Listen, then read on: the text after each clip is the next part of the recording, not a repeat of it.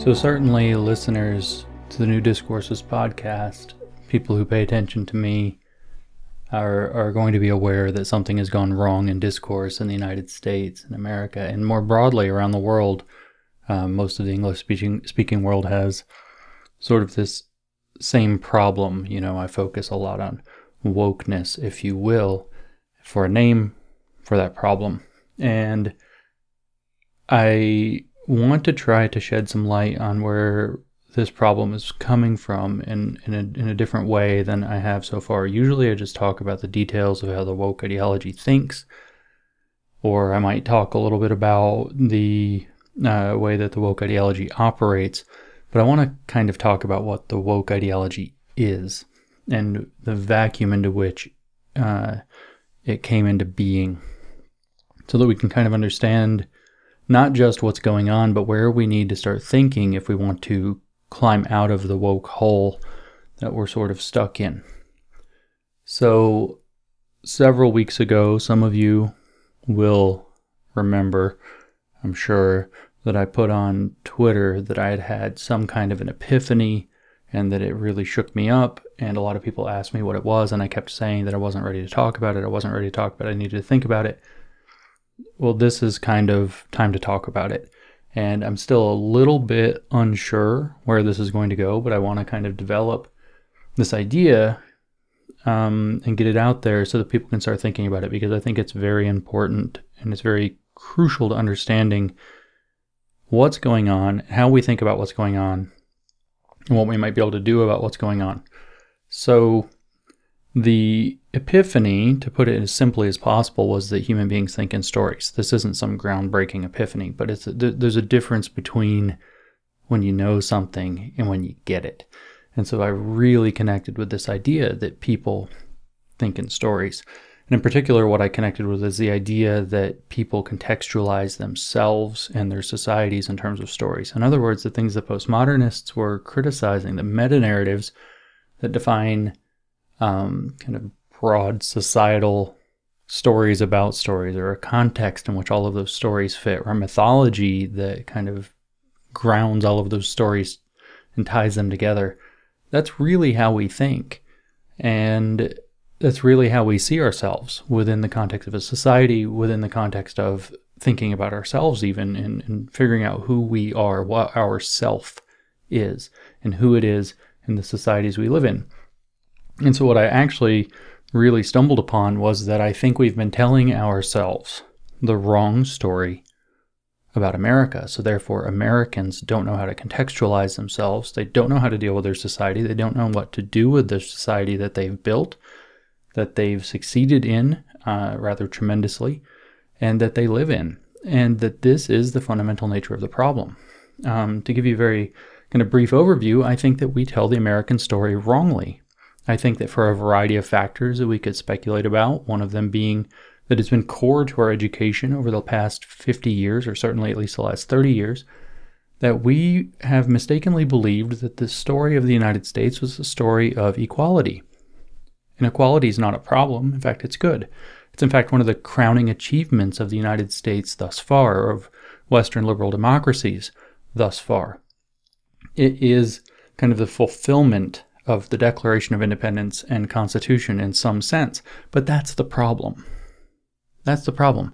It's the fulfillment of a story that started in the late 18th century in very confused circumstances, uh, almost paradoxical, almost self contradictory circumstances, and has progressed.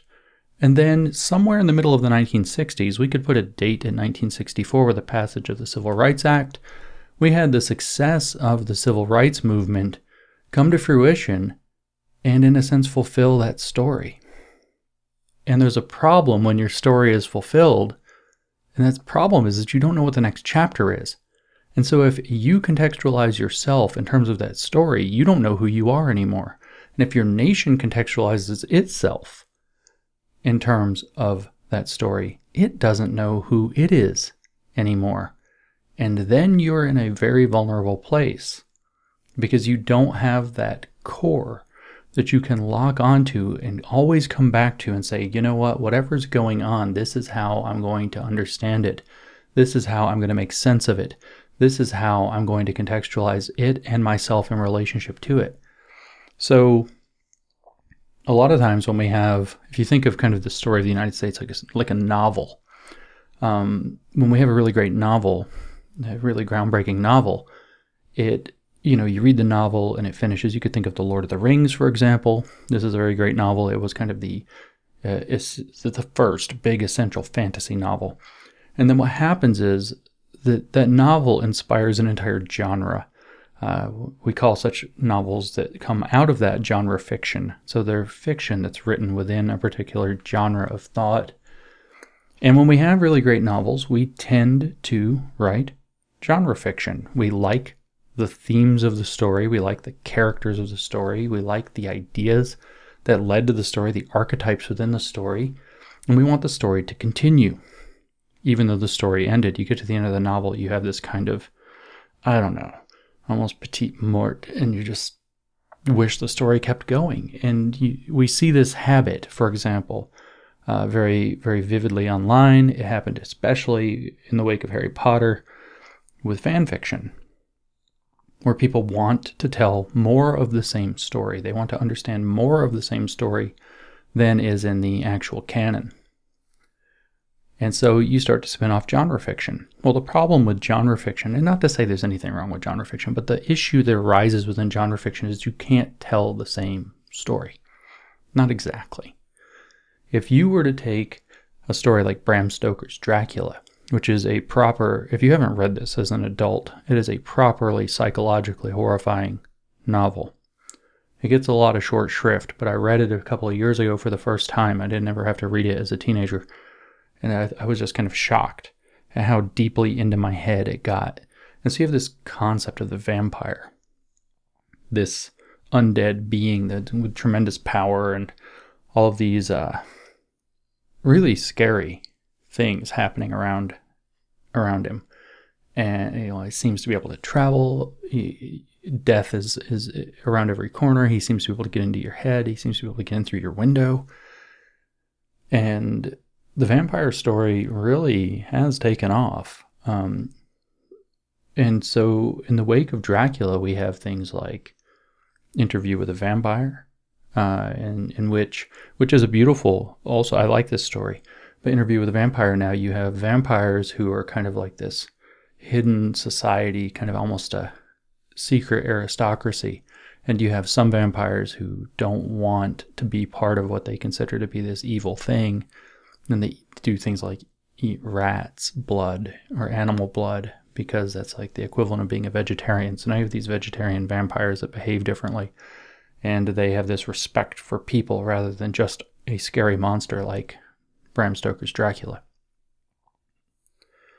And then you end up with this, um, you know, the whole Castlevania for for my gamers out there. I grew up playing Castlevania, and so now you have the vampire hunter becomes the key thing. You know, you, you have the the idea at the end of Bram Stoker's Dracula. Not to spoil it for anybody, but but Dracula doesn't come out well. Uh, so there becomes like the genre fiction on that, and so you, you I remember the Castlevania uh, video games, you, you have this story being told that you're climbing through this castle, you're fighting these various monsters from from the the literature, from the horror literature of mostly, I guess, the 19th century, and finally, you know, you you fight and destroy Dracula, and then it gets more complicated. You know, the second Castlevania game, you have to kill, you have to go like gather all the parts of Dracula because you didn't really kill Dracula properly, so you have to go get his body parts and kill him again. And so you can kind of see how the genre fiction goes. Then you have the Symphony of the Night game, which is a, brilliant game with beautiful music and, and just really, really creative game. Where now you're playing as Dracula's son, who's like this rebellious, um, usurping son archetype or motif. And rather than going through uh, as a vampire hunter, you're now going through as uh, this kind of, I don't know, vampire, anti vampire thing um, this same kind of theme was picked up in the the the Legacy of Kain series uh, of other video games. It got very interesting. Um, I think that was on PlayStation or something. So And in those, you have this idea that you have this guy turned to a vampire, and the main thing that he wants is to get revenge on the vampire that turned him, but he's still this like bloodthirsty, angry thing. So you're telling the same story in different ways. And eventually you end up getting into something like Twilight, where now you have it basically kind of a rewrite of Romeo and Juliet. And you have these weird vampires that are hundreds of years old and have all these fun powers or whatever, and they basically look like and act and go to school as teenagers. And um, rather than you know being destroyed in the sunlight, uh, which another genre fiction in Vampire Land was Blade, a film where where Blade was the Daywalker, where he was the one vampire that wasn't destroyed by being out in the sun. Well, now in Twilight you have vampires that sparkle in the sun. That was very controversial. And so you can kind of see that you, as you progress through iterations of genre fiction, they get sillier and sillier in some ways. Not to say that somebody couldn't come up with some new novel take on the vampire that's very exciting and very interesting, but the probability that you're going to land in some silly stuff starts going up. Um, you could take the classic Slay the Dragon story, for example, and you can turn to Tolkien, who I already raised as an example. And you know now you have this hobbit who goes and steals from the dragon and awakes his ire, and then the unlikely hero puts the arrow into him, and all of these it's a the, the dragon slaying story changes. You can think of another dragon slaying story where now you have like the good beneficent dragon that's actually doing wonderful things for uh, the world or society, and the evil knight goes and kills him. So you can start to see how genre fiction takes various themes and changes them or inverts them, or various details and changes them and inverts them. So my contention is that we have very erroneously, at least for the last 50 years, and maybe it was before that, but I'm not so sure, uh, convinced ourselves that the correct story, the novel of America, is the novel of equality, in particular racial equality, uh, but equality across the board.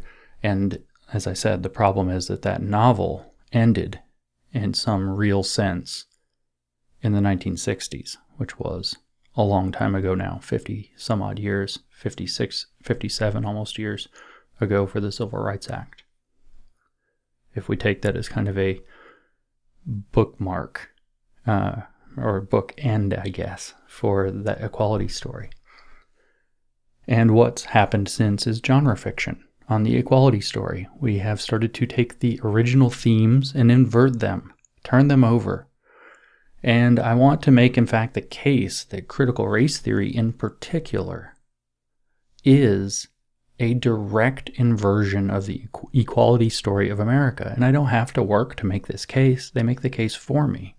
All I have to do is read to you one paragraph from Richard Delgado and Jean Stefancic's textbook, just basic textbook in critical race theory, which bears the title, in fact, Critical Race Theory and Introduction. And very near the beginning, in the introduction, introductory chapter, I should say, to this book, we encounter the following paragraph. The critical race theory movement is a collection of activists and scholars engaged in studying and transforming the relationship among race, racism, and power.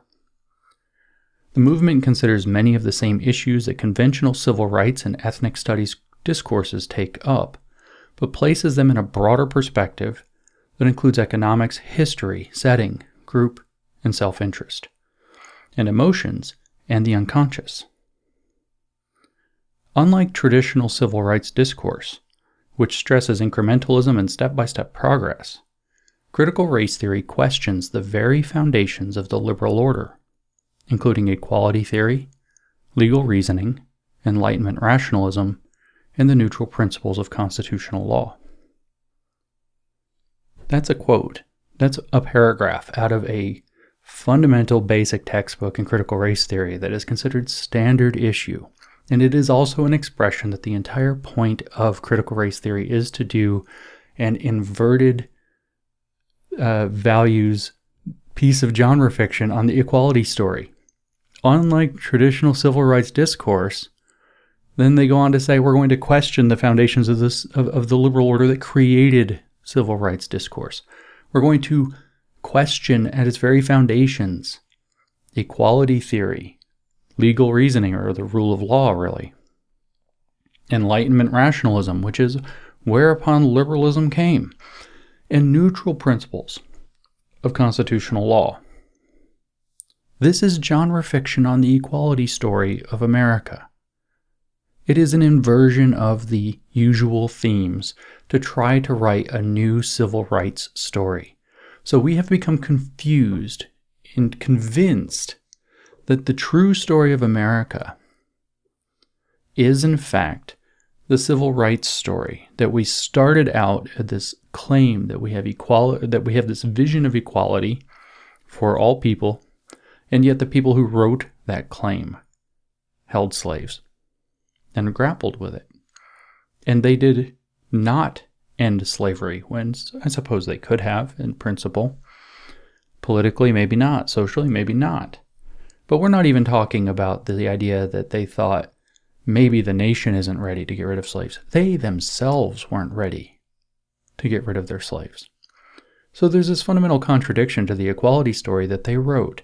They wrote the engine of liberalism that was destined and has proven to fulfill the equality story that they wrote to generate equality for people, all people. And yet they themselves were a contradiction to it. And it took 70 some odd years till 1863 when Abraham Lincoln issued the Emancipation Proclamation to actually even end slavery. And then till 1865 with the passages of the 13th, 14th, and 15th Amendments to the Constitution to make sure that slavery is, is completely banished from the United States. And even then, it wasn't like we had equality. We got rid of slavery. We certainly didn't have equality.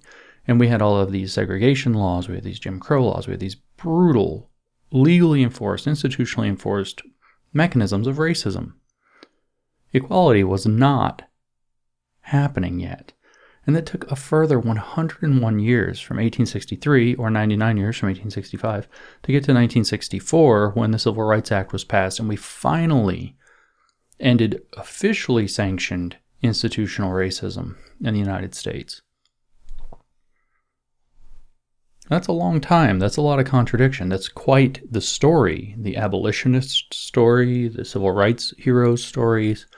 These are some of the most inspiring stories we tell ourselves, each other. They're a shining jewel of what America stands for and is and has accomplished, and what its liberal order which is based on things like equality theory, legal reasoning, enlightenment rationalism, and neutral principles of constitutional law, is based upon. So we have this very, very interesting situation now where we have this profound paradox at the founding of the country.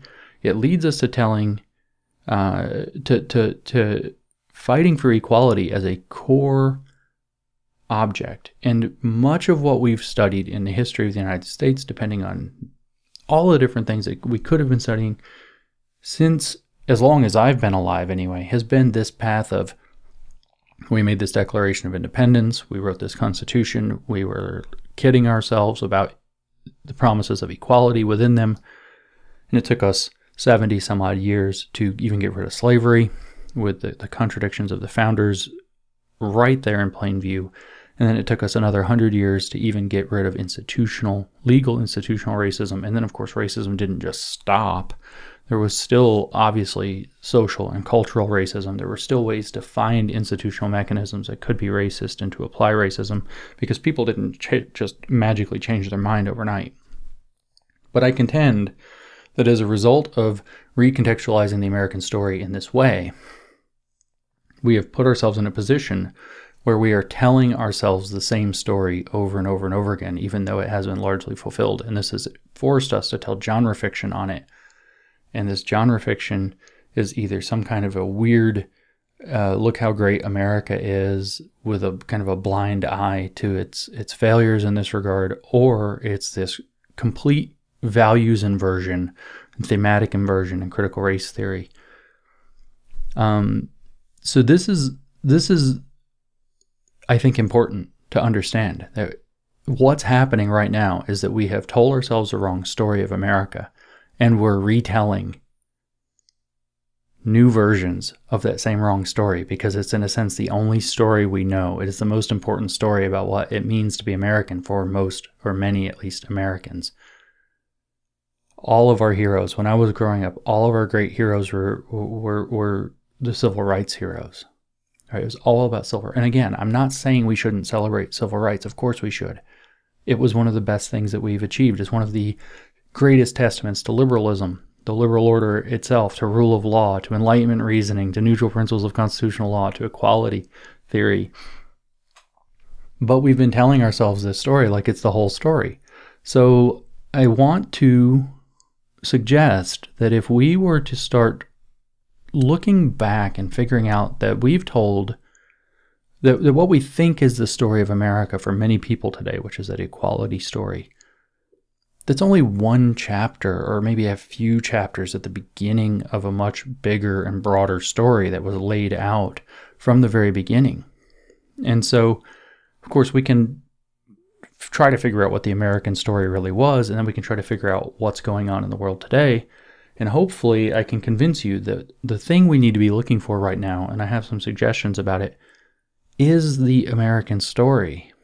And it doesn't just have to be America because it's the story of liberalism. It applies in the UK, it applies in Canada, it applies in Australia, it applies in every liberal democracy in the world.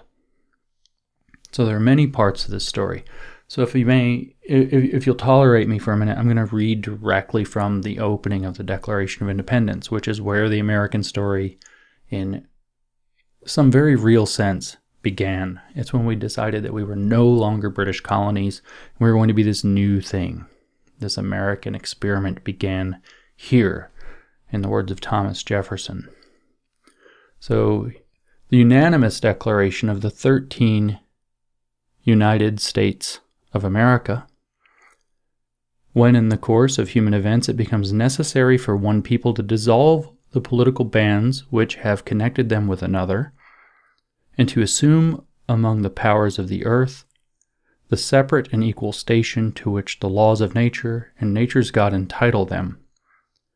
A decent respect to the opinions of mankind requires that they should declare the causes which impel them to the separation. So here we have this idea that we're, we're going to lay out why we were going to become a separate nation and do a new experiment in in politics really. The liberal experiment in some real sense at the really began here.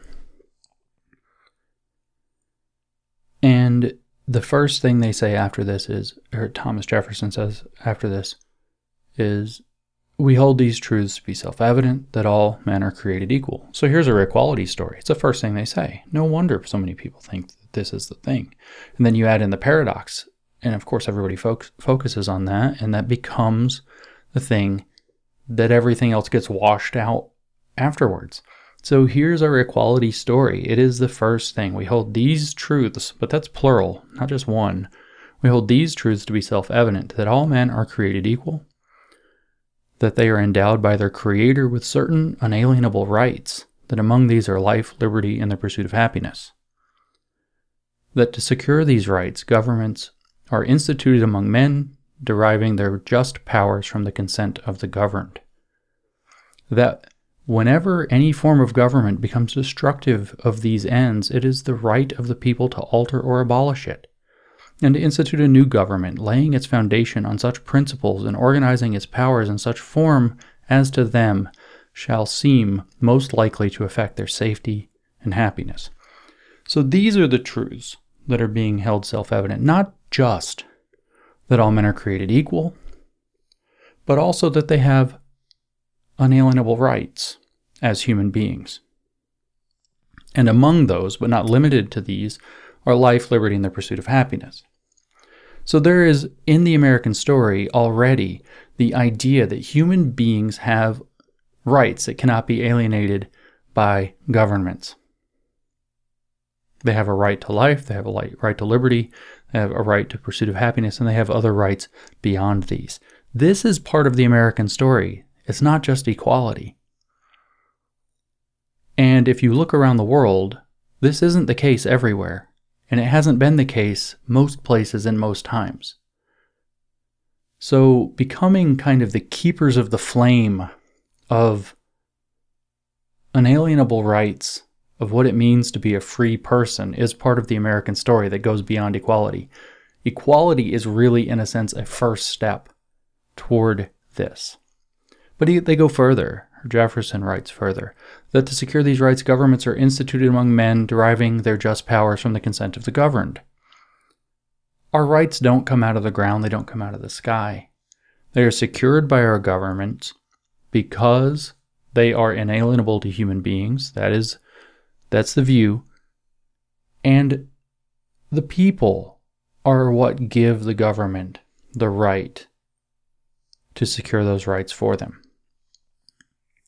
So it is it is people requesting that their government secure their rights to take the steps necessary to protect their ability to have life and liberty, pursuit of happiness, and whatever other inalienable rights are the province of all men. This is another part of the American story. And again, if you look around the world today and if you look around the world historically, these aren't common. So the very idea that somewhere is going to hold the flame of inalienable rights for all people, and that those rights will be secured by governments that derive their power, which is just, because it comes from the consent of the governed. In other words, the government doesn't get to tell people what to do, it gets to protect the people's ability to uh, determine for themselves. And in exchange, the securing of rights does require some give and take, some balance, and some trade off. But the consent of the governed is considered here to be part of the fundamental story. And then finally, that whenever any form of government becomes destructive of these ends, it is the right of the people to alter or abolish it, and to institute a new government. So, part of the American story is also that if a government becomes tyrannical, it's not American. We're not doing that if we veer from liberalism, we have veered from Americanism. So the story of America is the story of liberalism, not just the story of equality, which is one key but component part of a bigger whole. We also have some prudence added directly in, and this is as far as I'll read uh, in the Declaration of Independence. Uh, Jefferson writes Prudence indeed will dictate that governments long established should not be changed for light and transient causes. So we're not going to make rash decisions about remaking the government all the time just because the people might demand it. In other words, it's not a good idea to have just the, the tyranny of the mob or the tyranny of a king or the tyranny of a cabal of uh, oligarchs or the tyranny of unaccountable administrators. And it goes on, and accordingly all experience hath shown that mankind are more disposed to suffer while evils are sufferable than to right themselves by abolishing the forms to which they are accustomed. But when a long train of abuses and usurpations, pursuing invariably the same object, evinces the design to reduce them under absolute despotism, it is their right, it is their duty to throw off such government, and to provide new guards for their future security. Such has been the patient sufferance of these colonies, and such is now the necessity which constrains them to alter their former systems of government. So here the, the Declaration of Independence moves into the process of enacting this broader story, but I want to review. The story of America is not based on simply equality. That is one of the four major points, in addition to some note about prudence in how we're going to enact these things. The first of these is that all men are created equal. The second is that they have unalienable rights. The third is that governments govern with the consent of the people. And the fourth is that if the government falls off the rails, it needs to be reset. And we're not going to do that to add a little nota bene. We're not going to do that uh, recklessly or willy nilly. So, this is the more full American story, or at least part of it. So, you can see that the equality part is one small part of this. And I feel like it's not perfectly fulfilled, but it is amazingly fulfilled. We have come a very long way from literally slavery. We've come a long way from people who can write words like this, owning slaves, and realizing the contradiction, while other men found it to be one of their fundamental rights to be able to deprive the life, liberty, and pursuit of happiness of others for their own. We've come a long way. And I insist these principles, together with the ones we put in our Constitution and then later in our Bill of Rights, are how we did that. But there's more to the story than just equality. And if we don't understand that, we're going to continue to do genre fiction, inverting the themes and trying to play out civil rights battles that were sorted out in overwhelming part decades ago. And this will not work out. So, the next thing that happened after the Declaration of Independence, if we skip the part about a war with Britain, who didn't exactly like this, was that we started trying to convene and figure out how these United States were going to be governed. And we started to have uh, Articles of Confederation. We started to have constitutional conventions over the ensuing, I don't know, 12 or 13 years or so. I think 13 years from Declaration of Independence to Constitution. And so during that time, there were great discussions about federalism and anti federalism. Federalism is this idea that we're going to be governed by the Constitution, that we're going to have a single federal document that constrains all the states.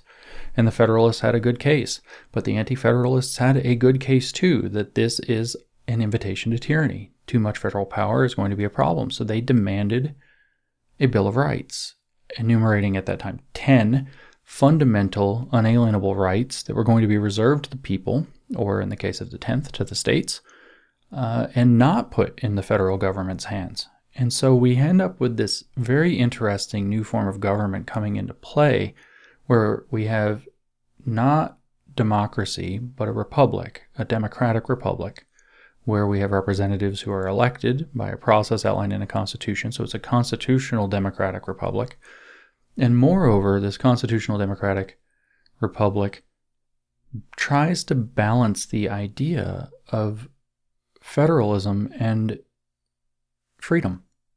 This is a very ambitious experiment. This is a very different thing. And this, I think, is a very important part of how the United States has been so successful. As frustrating as it can be, especially when national politics seems to be everything we can pay attention to now because the internet has made the national or the global seem local. And so we're not only not telling the right story about what America is, it's more than that. We, we, we've forgotten that there were certain things put into place, balances of power that are in the Constitution, and these, these balances of power between the federal government, the state governments, and the individual people who, again, if we go back to the story of America, are people who always have to consent to be governed the Democratic Republic process allows that consent. So if we think in the words of in, in, the paradigm of today, we have the Democrats and the Republicans. They're very much at each other's throats. It's very polarized, and yet we have this process that largely avoids tremendous outbreaks of violence like civil wars, where we can all understand and believe that okay, your guy won, my guy lost but I get another vote in two years or four years or six years, depending on which race or election it is. And so I'll suffer things not quite going my way for a few years. And this actually works out pretty well as long as it doesn't spiral out of control and polarization like we have now. But I think the fact that we're playing genre fiction rather than having a clear view of what the American story really is for every American is part of why we're in this situation because different people are telling different parts of the story. Well, the Federalists did end up getting their Constitution. We did end up with a federal government, and the Anti Federalists did end up getting their Bill of Rights. And so, this, this spirit of compromise is part of the American story as well. So, we shouldn't forget that. Uh, and you can see that in the preamble to the Constitution, which I'll also read. Um, just so we remember what our, our American story is about.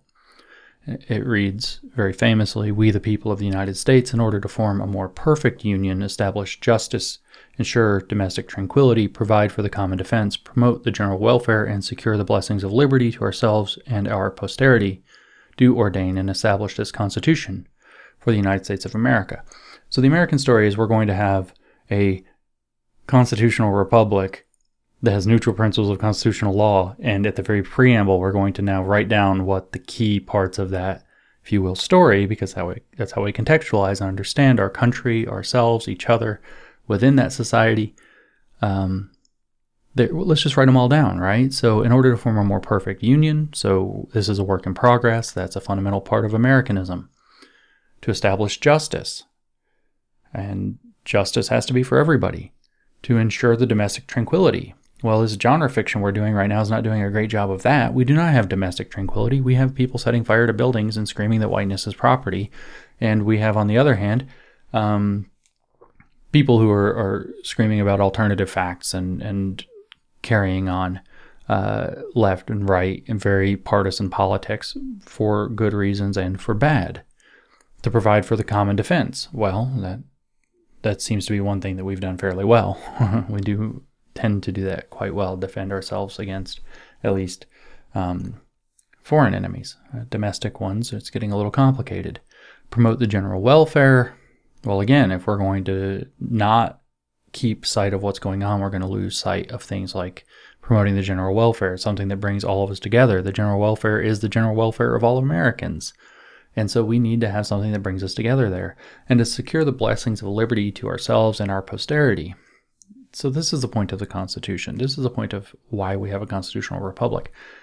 So, all of these pieces come together to tell us something kind of important, I think, because this is where I've been stuck. This is why I haven't come out and tried to say, okay, my big epiphany was that we think in stories and that we have a broken story of America.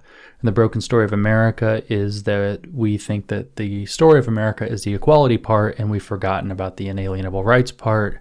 We've forgotten about uh, the um, the securing of rights in a government that is cons- under the consent of the people, and we've forgotten about the part that if the government gets out of control, um, then we need to change the government uh, so that tyranny doesn't reign. In other words, the story isn't just about equality; it's about equality, and it's about freedom, and it's about remembering that the that the government serves the people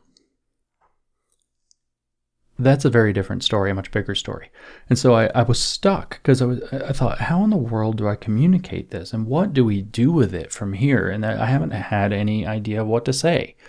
And so now I've thought about it for I guess over a month, and I kind of have some things to say. So I was actually talking with my friend Camille Foster and about this soon after I made the tweet. We we ended up having a long conversation, a beautiful conversation one day on the phone and we were chatting about it and he was really captured by this idea and really talked and i've used the, the, his phrasing already the, the keeper of the flame. Part of the american story has to be that somebody's keeping the flame of liberty freedom and equality alive. We don't see equality in illiberal countries or not for long. We just don't see it for long. You can turn to china. China claims it it's a very equal country but it is not a very equal country it does not treat its uh, the Uyghur Muslims are of course the most prominent example right now, uh, but their social credit system makes it so that citizens with good social credit are treated very differently from citizens with bad social credit. And in fact, they get more and more shunned. If you want to talk about uh, the issue of of sex discrimination in China, they, this they are not a gender or sex equal country um, it is still many of the the battles that feminism fought hard and won, um, despite their slogan of you know men, women, boys, girls, we are all the same. Are many of those battles have not been fought and won. Spousal rape is still kind of standard in China. Um, it's not exactly a feminist utopia, although you do have lots of women doing jobs um, in a very kind of communistic way it, it, it's certainly not the case that, that it is, is an equal society. across the sexes. And so, in, in anywhere you look, this is what arises. It's very difficult to maintain an equal country. And if we want to think of equality as key to the, the, the story of liberalism, we probably should look to where to what it looks like in liberal societies. I didn't talk about Islamic theocracies. They aren't doing great on equality. They're just not. And they're not going to because they aren't keeping the flame of liberty and equality and unalienable rights, unalienable rights. They're not keeping those flames alive. Somewhere needs to. And so part of the American story going forward becomes somebody needs to keep the flame. Now, I want to talk for a second about Ronald Reagan because I think that Ronald Reagan's, as somebody who's been on the left most of my life, I've always found Ronald Reagan's popularity per- perplexing. And I think a lot of people on the left would agree with me they don't understand why the right is so enamored with Ronald Reagan. And I don't want to try to answer that, and I don't want to speak from a conservative position that I don't understand, and it's not my intention here, but I do want to say that part of the reason is very likely to be that rather than muddling around in genre fiction like A Great Society and so on, Ronald Reagan offered something different. Ronald Reagan offered a new narrative that looked like a possible new chapter in the American story, his shining city on a hill that's going to bring liberalism around the world. So now we don't have the story of keeping the flame, we have the story of bringing the flame of liberalism around the world. And this didn't work. It just didn't work. Under no possible analysis looking back. Uh, attempts to liberalize different parts of the world, uh, the Middle East, for example, in particular, South America. No Central America, no no no reasonable analysis is going to say, yeah, that worked.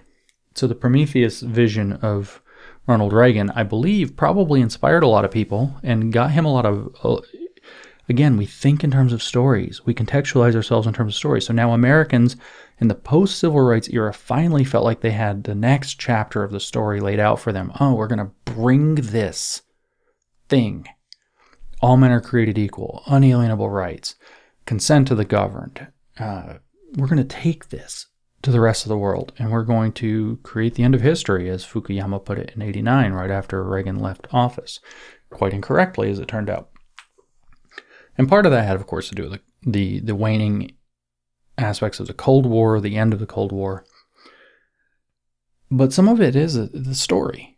It was a new chapter. It wasn't genre fiction. We're, we're, we're entering this new phase now where America is going to go and take Americanness to the world. They're like ambassadors of liberty. And it didn't work.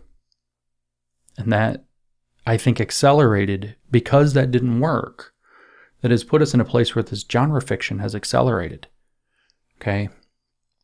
We don't know what our story is. We thought we did and it collapsed. And neoconservatism, I think, solved some problems like stagflation quite successfully, but maybe partly by accident, maybe entirely by accident, maybe because it was partly the right thing for the right time. But it's certainly not working now. And people are certainly trying to force it to continue working now. So the Shining City on the Hill wasn't the next chapter, and that's where I've been stuck. I don't I didn't know what to say. Keep the flame. Camille was right, of course. He's very perceptive. Keep the flame is good, but it's not enough. And so I started thinking about the world this morning in particular actually. And something that's been kind of stewing in my head finally clicked into place and I realized the world has actually fundamentally changed. And in some very real sense now we're in a world that is not split left and right, not in the traditional sense. It is split in some sense along a line of globalism versus, and I want to be very, careful here, not globalism. And I think this is a very crude division.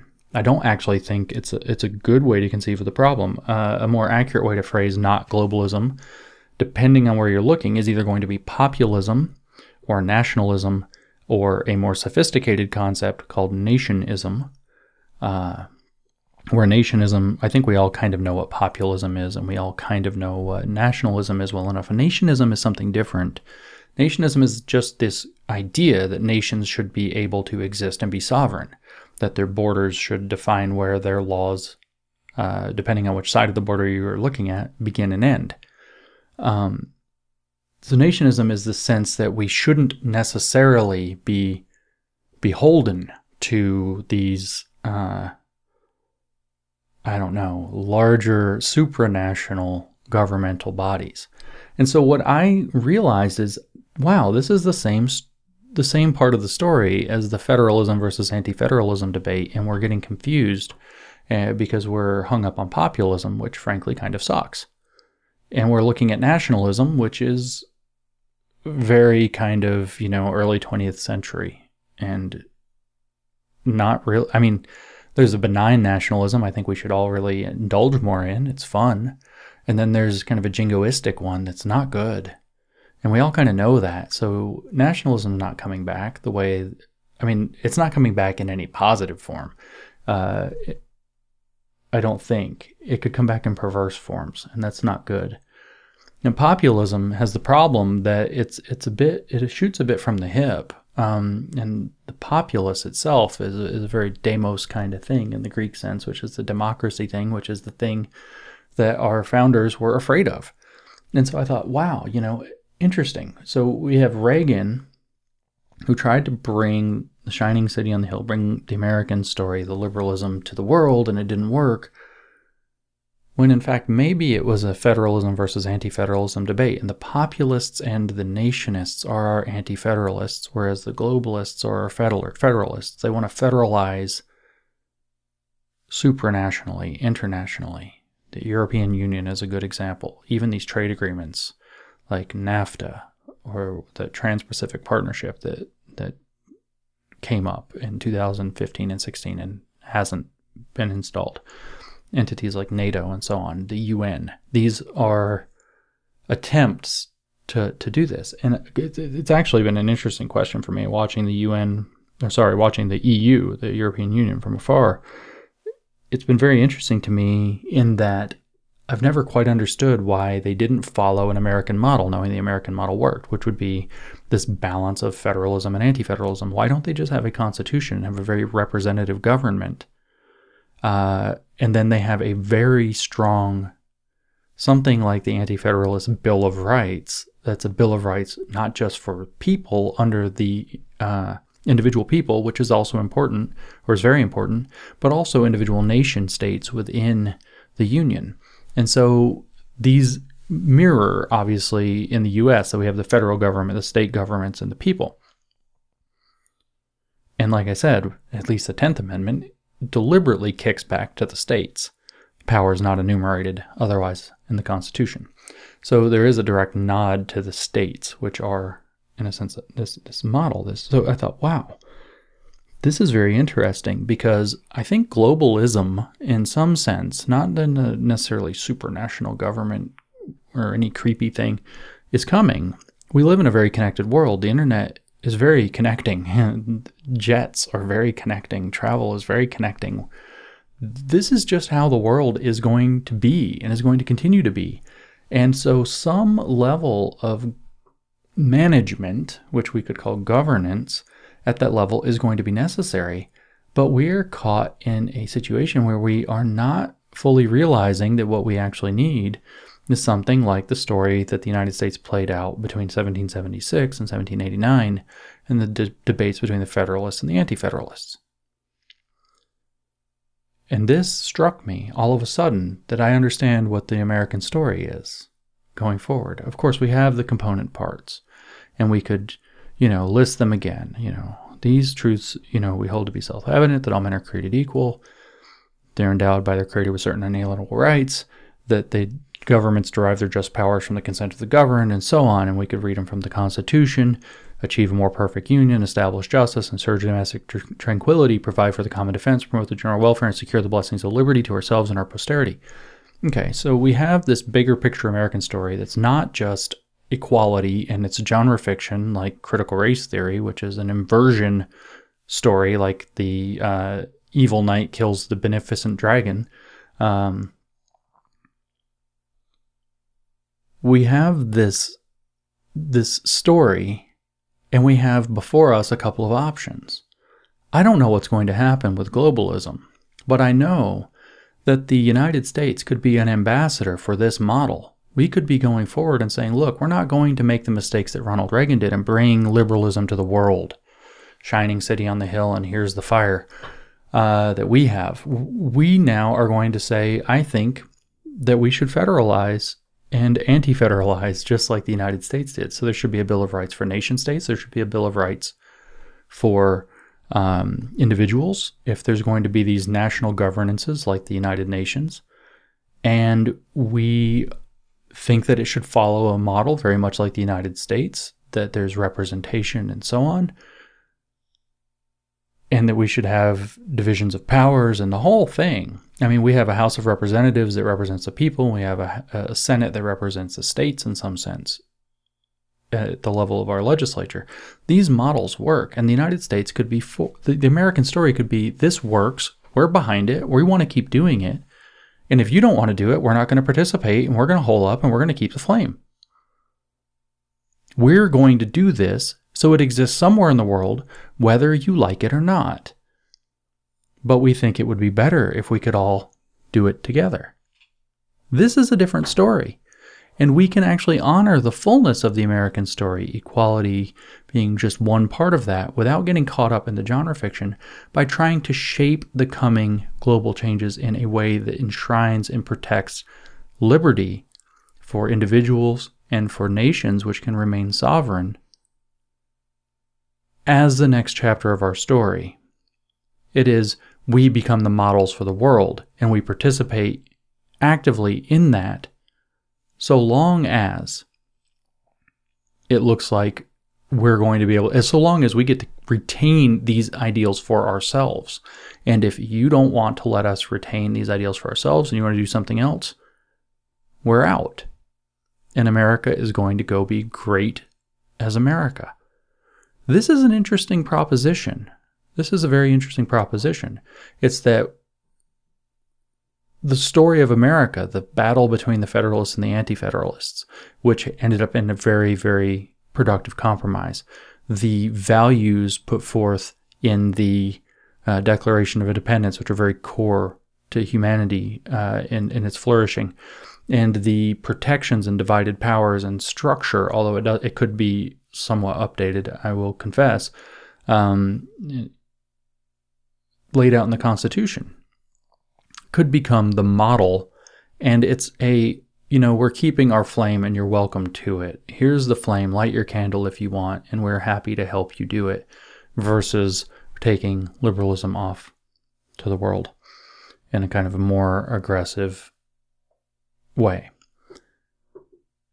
how we get people to understand the broader context of the American story, to understand how special what we have here is, while we're stuck writing genre fiction on the equality story, uh, an inversion story dominating at the moment, the, the critical race theory movement dominating at the moment with a inversion of those values. I'm not sure. I honestly don't know how, but I think it's worth starting to think about. I think it's worth putting effort into considering. And so I want to kind of just close this off by saying it's time for us to start looking at the United States in terms of its story. And we need to start telling the full story, not a part of the story. And we need to start telling it proudly and feeling it and contextualizing ourselves in terms of it and saying, this is what it means to be American. Get on board. And maybe, maybe we can use this as a model for the world. And if it doesn't, then we can protect it for ourselves as what makes us special and different and free. So, that's my epiphany. That's what I thought about. And I think that's the first step of the way forward.